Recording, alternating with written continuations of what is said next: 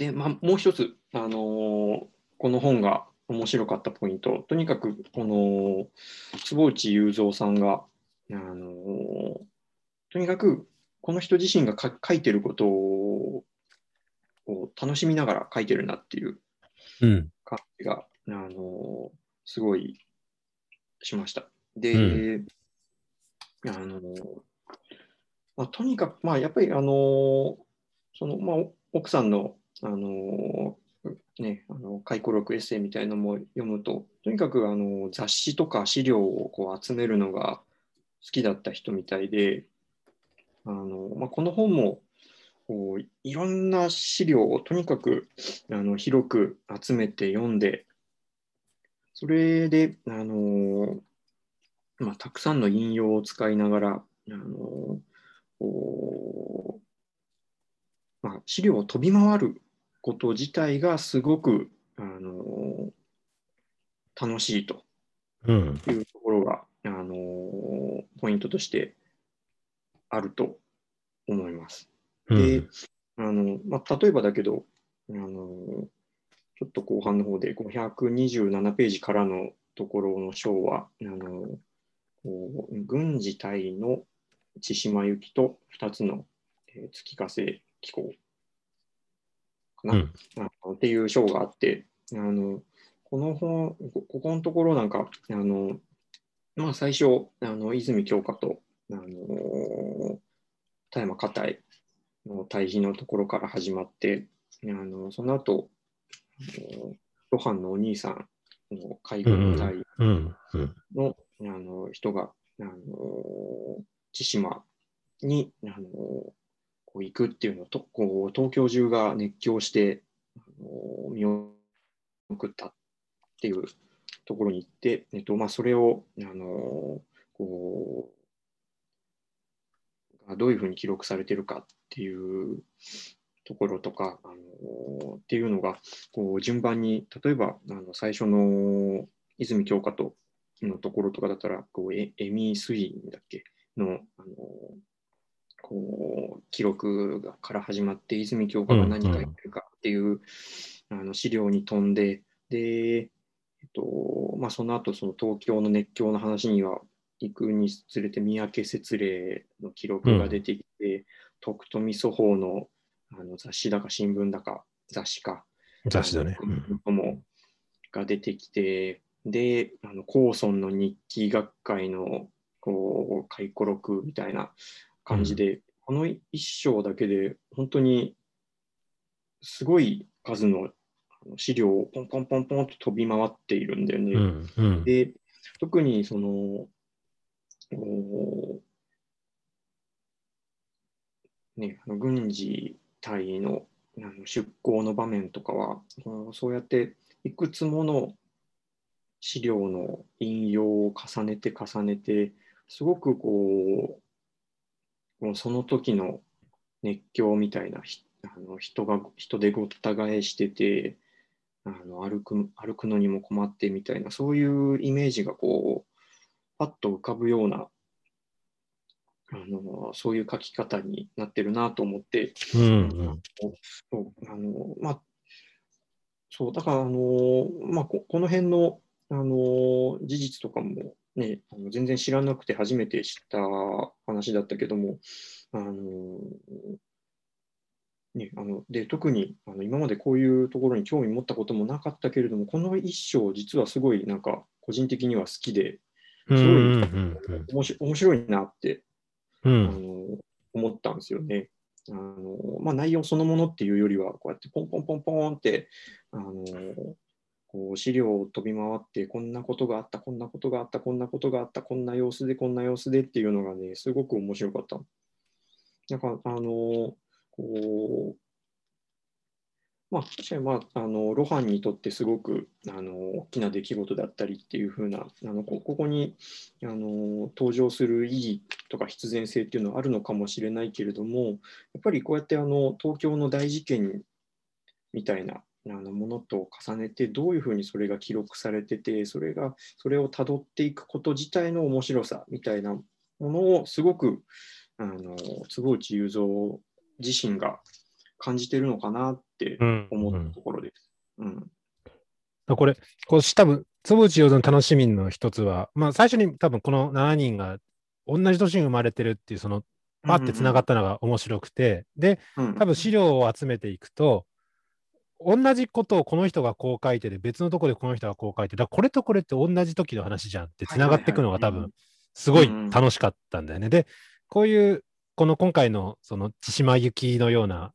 東京中が湧いたようなことになると、そこに、こう、ここに誰々さんがいて、ここに誰々さんがいて、ここはこの人が記録してて、ここでこの人が記録してっていうのは、こう、まあ、資料でこうつながっていくと同時に、こう、俯瞰してみると、ここにこの人がいて、ここにこの人がいてって、なんかイメージできていくのが、ね、なんか地図みたいにね。うんうん楽しい。いいよね。読んでても楽しいし、坪内雄三が楽しんだのが、確かにここはすごくよくわかるところだね。そうそう、すごい面白いなと思ってね、そう。まあ、まさしく本当にこの本のススタートが、あの同じ年に生まれてるじゃんっていうね、うん。あのそのこう資料とか記録みたいなところでつながる面白さからスタートしてるうんのもね、あのまあ、なかなかあの象徴的というか、ね、っていうところがあるなと思って。だこの一つの事件をみんなが記録しているっていう、なんて言うんだろう。近代の狭さって言えばいいのかな。なんか、うんうんうん、それも思うよね。これがやっぱり現代だとさ、あの、一つの事件にそんなにみんな熱狂しないっていうことと、なんか明治近代の小規模さって言えばいいのかな？がすごく伝わるエピソードだよね、これね。うんうんうんうん。なんか、それで思ったのは、あの、それでっていうか、この資料をつなぎ合わせていくとか、同時に人が存在していることに面白さを見出していくのは、私、山田風太郎にインスピレーションがあるのかなって思っていて、あの山田風太郎って、えっと、なんだ、探偵小説とか、歴史小説を書く人だけど、うんうん。あ忍者とかね、歴史小説のいくつか、特に明治時代を題材にしたやつは、あの、同じのその連作があるんだけど、同じ時代に存在していた人たちが、実は一つの事件に関わってたんじゃないかっていうものがたくさんあるの。こんな、そんな指摘事実はないんだけど、なんだっけな、ちょっと私も昔読んだけど、ラスプーチンっているじゃない、ロシアのはいはいはい。階層。あの人が、あのーなんだっけな、まあ、とにかく逃げてなのかなんだかわかんないけど、明治日本に実は来てたんだっていう、まあ、まあ、口頭、へーある種口頭向けの話を作って、そこに、えーちょうど江戸にいた長谷川、えー長谷川っていうか、双葉亭氏名が、あの、うん。関わっていくっていう、そういう小説を書いてるのね。もう、えーフィクションなんだけど、動機はうん。私、坪内雄三と同じだと思っていて、同じ時代にいたんだから、その人がたまたまこう移動してこう移動すれば、この人たちが同じ事件に関わったかもしれないっていうところに面白さを見出している。で、坪内は、あの、創作はしてないけど、そこはすごい似てる面白さだなと思った。なるほどね。うん。うんまあ、なんか今の話でふと思い出したけど、あの最近翻訳で言語の7番目の機能っていう小説ミステリー小説みたいなええのが、あの出て、あの誰だったかな？ロランバルトが死んだことを、あの巡ってあの当時の、あの有名な哲学者たちがフーコーとかデリダとかがあのいっぱい出てきて、あうのん。あ、クリステバ。久しぶりに聞いたな。うん。はいはい。そうっていう、あの小説があって、まあ、じ実はちょっとまだ読んでないんだけど、なんかちょっとそれを思い出した。まあなんか、やっぱりどこの国にもそういうの面白がる人がいるんだなってうんうんうん。そうだね。うん楽しいもんね。この人とこの人が出会ったらって考えると。うんうんうん 今、すごいくだらない連想だけど、大乱闘スマッシュブラザーズもそういうところがあるじゃない？全然違うかもしれないけど。確かに。確かに。うん。なんかピカチュウとマリオが格、ね、ピカチュウとマリオが戦ったらみたいな。もうね、それに近い。そうそうそう。うんそうちょっと関係ないけど、はいはい。うんうん。うん、で、えっ、と、そう、まあ、やっぱり、あの、坪内雄三は、とにかくそうやって、あの、記録に残されているものとかっていうものを、こう人が何かに記録される資料に残るっていうことへの関心がすごい、あの強かったんじゃないかなと思って、うん。あのこうまあ、これもあの奥さんのこうエッセイみたいのを読んでだけど、あのこうお相撲さんとか、あのそういうののあのお相撲さんの出身地とかあのそういうプロフィールをあの覚えるのがすごく好きだったんだって。へえ。うん、あのだからその辺もあの、まあ、こう人の出身地とか家族構成とか生年月日とかあの学歴とかあのそういったものがあのそういうのをたどるのが本当に面白いんだろうなと思ってその、うん。こう例えばあのこの本でもこう全然関係ないところで650ページにあのえーっとこう紅葉があの西角の全集をこううんうん。観光した時の共同肯定者、えっと、渡渡辺なのかな？渡辺音羽っていうのかな？うんうんいう人が出てきて、この人のなんかあのプロフィールをさ、あのがその後こうどういう経歴を歩んだかみたいなことが、あのこの段落、バーって書いてあるんだよね。うん。うん、そうだね。どこに入社して、あの編集者になって誰と結婚してとか。で、あのまあなんかこういうところもこう見つけると、あ、面白いって、あのなるんだろうなと思って。うんうんうんうん。あのこれ何なんだろうね。博文館への関心なのかな？うん、いやもうなんか自分はとにかくもう、あの、こう、まあそうね、まあ、博文館っていうところでなんか自分の知ってることとつながったからとにかく面白くなっちゃっただけなのかなっていう、うん、つながったから面白いみたいな。うん、だから本当にこうこういうあの記録をたどること自体の面白さみたいな。うあん。ののが、まあ、あのあるなと思って、まあ、自分はなんかあんまりそういうあのプロフィールを覚えたりする趣味ってそんなにないんだけど、あのまあ、確かにあの自分はあの海外サッカーとか好きだから、サッカー選手のあの経歴とかね、見るのは確かにちょっと面白いよなっていうふうに。ううんんまあ、それと似てんのかなと思って。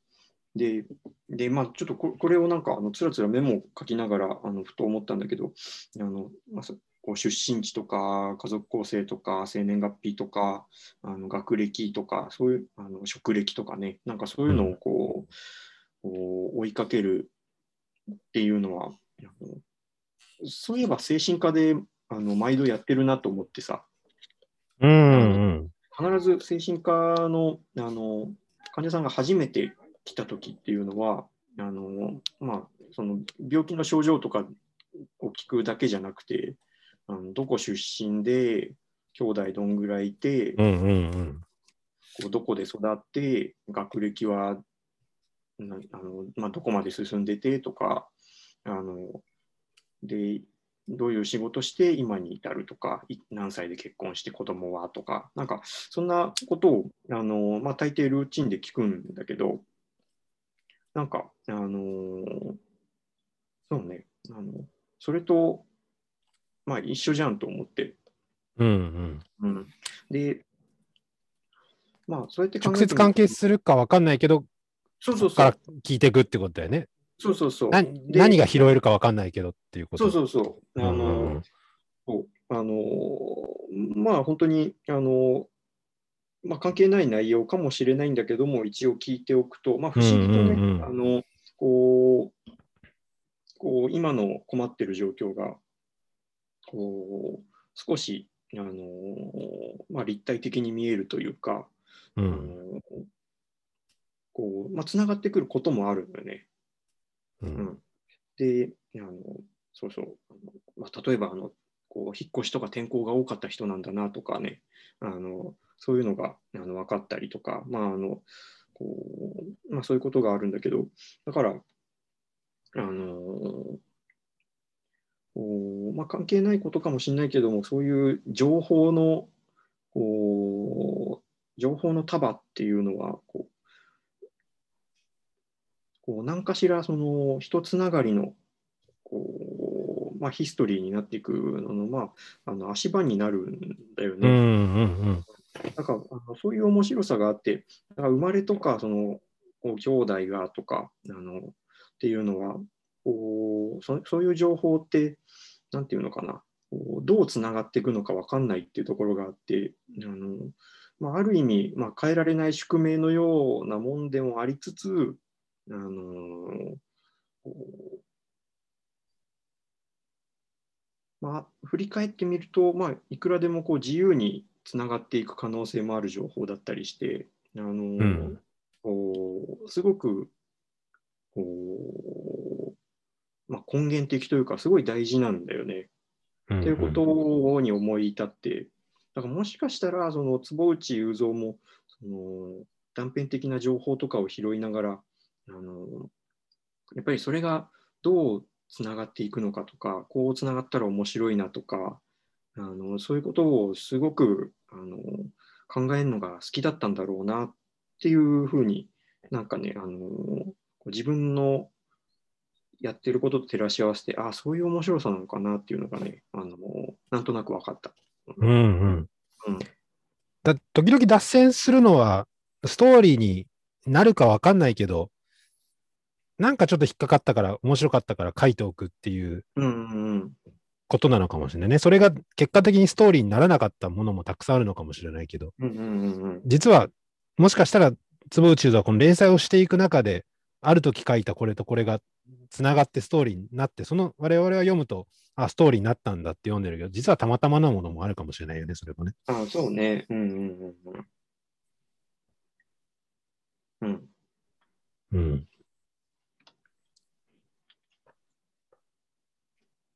うん、いや、本当になんか、あもう自分はそんな、あの、記録を読み漁るっていうもののね、なんかそういう趣味はないけど、あのまあ、こうやってそれを楽しむ人の感覚みたいなのを一旦がちょっと覗けるとね、すごく、あのこう、それに触れてよかったなって本当に思うんですよ。うん。楽しみのチャンネルが増える感じがするね、こっちそうそうのね。そう、うん、そう自分に全然ないあのんテーマでも内容でもありこう書き方でもありっていう感じなのですごいあの、ね、面白かった。うんうんうん。あとやっぱりこのこう、まあ、本当に引用が多い本だと思うんだけど、引用がうまいなっていうのは非常に感じました。うん。うん。えーっと、この辺がいいかな。例えば443ページだけど、これ、あの、まあ、7人とは、まあ、微妙に違って、泉鏡花のところなんだけど、あの、443ページで、うん泉鏡花が初めてあの紅葉にこうこう会うことができて、その時のこう感動を書いたものらしいんだけど、こうまあ、泉鏡花がすごい恐縮しながら紅葉に会いに行って 面白いよね。うん。うん、それで、あの、まあ、それで、それで字の文に戻って、こうすると夢のような答えが待っていた。お前も小説に見込まれたな、と、紅葉はにっこり笑いながら語り、そしてまた引用に戻るんだけど、その、おそれで、まあ、その引用の内容っていうのが、こう、まあ、いこう都合ができたらうちに置いてやってもよい。しかし手狭だから、あの入り口に下宿屋がある。あそこで勉強をさせてやろうとか、まあなんかそんな風に続いていくんだけど、こう、なんだろう、この引用の仕方って、こうまあ一見、こうすごいキーフレーズになるのは、お前も小説に見込まれたなっていうのがあのキーフレーズだから、そこを引用したくなる感じかなと思うんだけど、それはあの鍵括弧で字の文の中に紛れ込ませて、うんうんうんそれで、あの、まあ、よりなんかこう、なんだろう、あのビビッドにその光景が思い浮かぶような、その、泉鏡花が紅葉の口調もこう再現しているような、その部分、都合ができたらうちに置いてやってもよい。しかし手狭だからうんぬんみたいなところ、そこをこう引用してここにポンと置く、あのうんのはすごいうまいなって思うんだよね。うん。うん、坪内雄三。こうただこう、起こったことを説明するだけだったらさ、こうちょっとあの象徴的な一語として、お前も小説に見込まれたなと言って、あのこう紅葉はあの教科をうちに住まわせたとか、書きゃいいものを、う。こうんまあこう目に浮かぶようなこのちょうどいいところをこう引用してポンと置くあたりがすごいいいなと思って。それをうんこういうところがあるからね。う。うんん。うん。技術的にやってる面と、本当に坪内雄三自身、やっぱりこの資料のこの部分が楽しくて面白くて、そうそうそうそう。やらざるを得ない部分と、うんうん。両方あるんだろうね。うん。だからこう、ここが面白いってこう気づく、その資料のこう、なんだろう、楽しみ方みたいなものがすごくいいなと思ってね。うん。うん。だ教科に共感してね、読んでるんだろうね、ここはね。そのそうだね。うんうん。で、それをうまく書いてくれるから、我々もすぐ教科の視線で読めるっていうか。うんうん。そうね。まあ、あと、こう、正岡式のところだと273ページとか、あの、水戸旅行の、あのこう、可決する前の直前の水戸旅行のところとか、あの、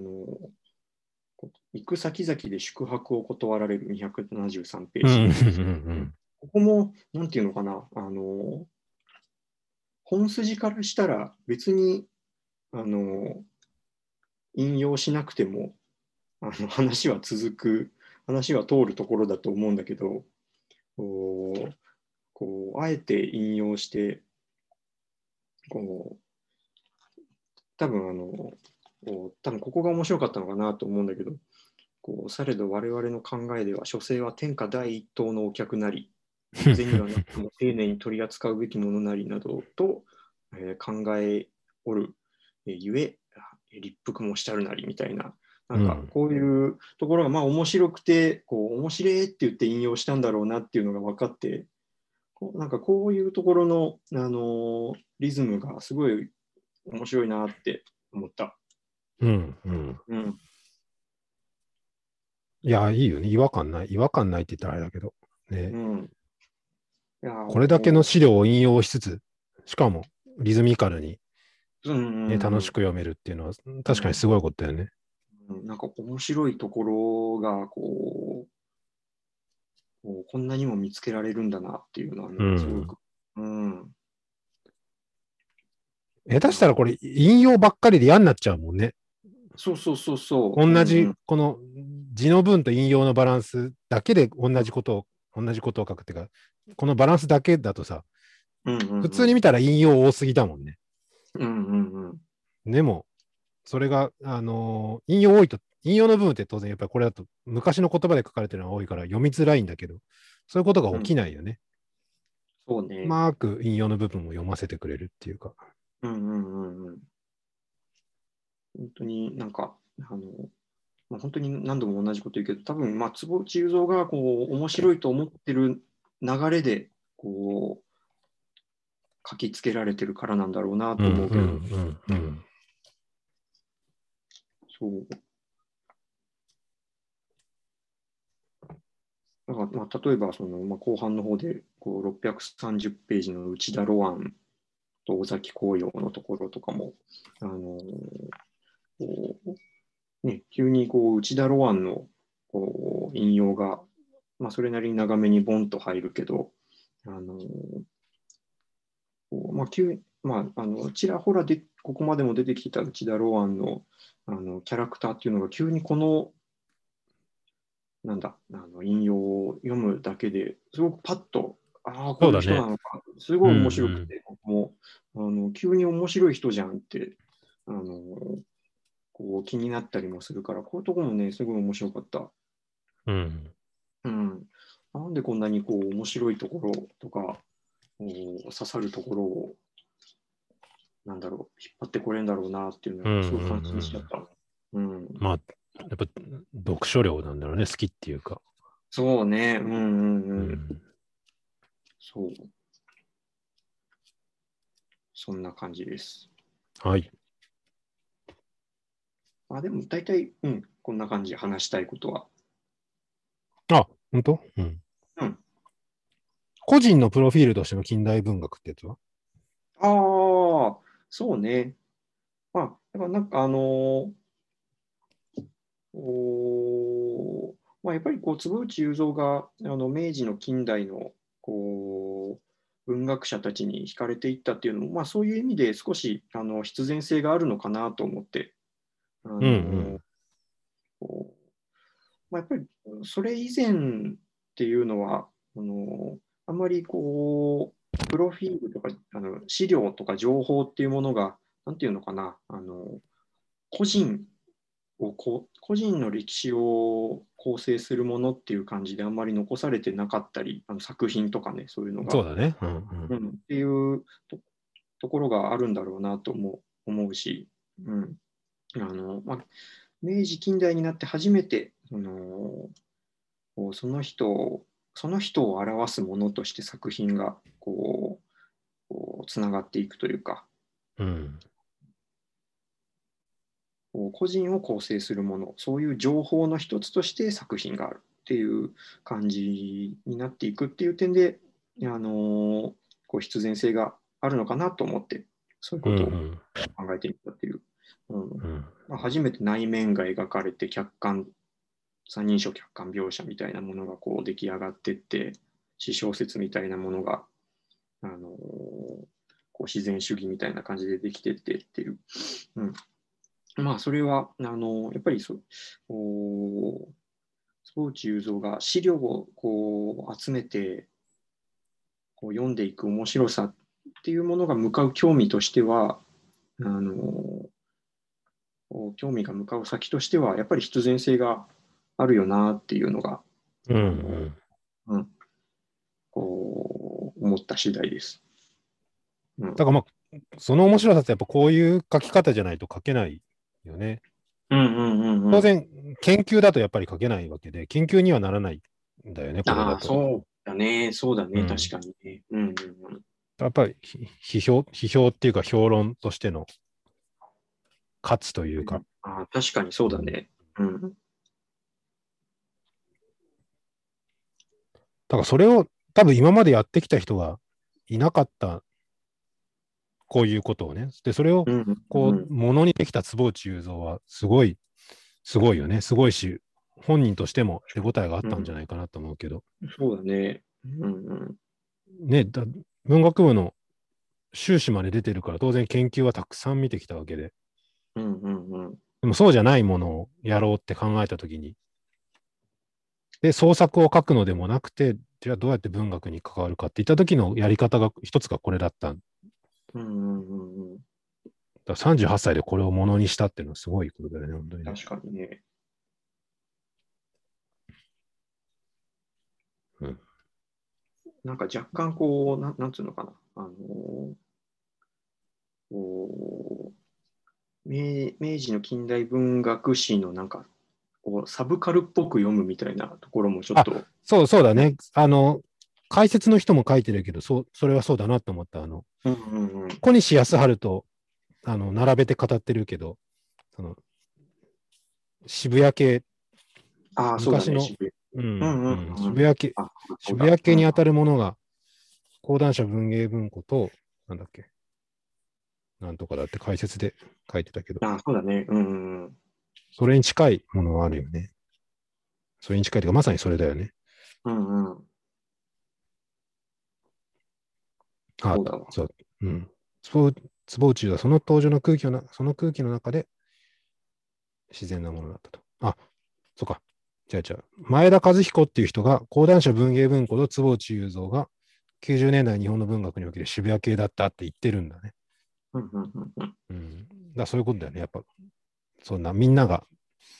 いいって言ってなかったり、あるいはポップに楽しんでなかったりするものを、こう、ポップに楽しめるものに変換してもう一回見せることができた。そうだね。うんうんうん。うん。まあそ、その点で言うと、まあこうこう、こういう書き方になったこと自体も少し、あのこう時代を反映してるんだね。引用が多いっていうこと？あまあ、その引用が多くて、資料を渡り歩いて、うんうんうんうん。普遍的なものを集めて、それがつながっていく面白さみたいな。そうだね。うん。だ渋谷系でレコードたくさんみんな聞いてて、それをつなぎ合わせて自分の曲を作ったのと同じっていう、同じっていうかね、似ているっていうことね。うん。いや、そう、坪内優斗と小西安原が同い年っていうのはちょっと全然知らなくて、面白いなと思ったけど、そそれこそつながりだよね。うんうんうんうん。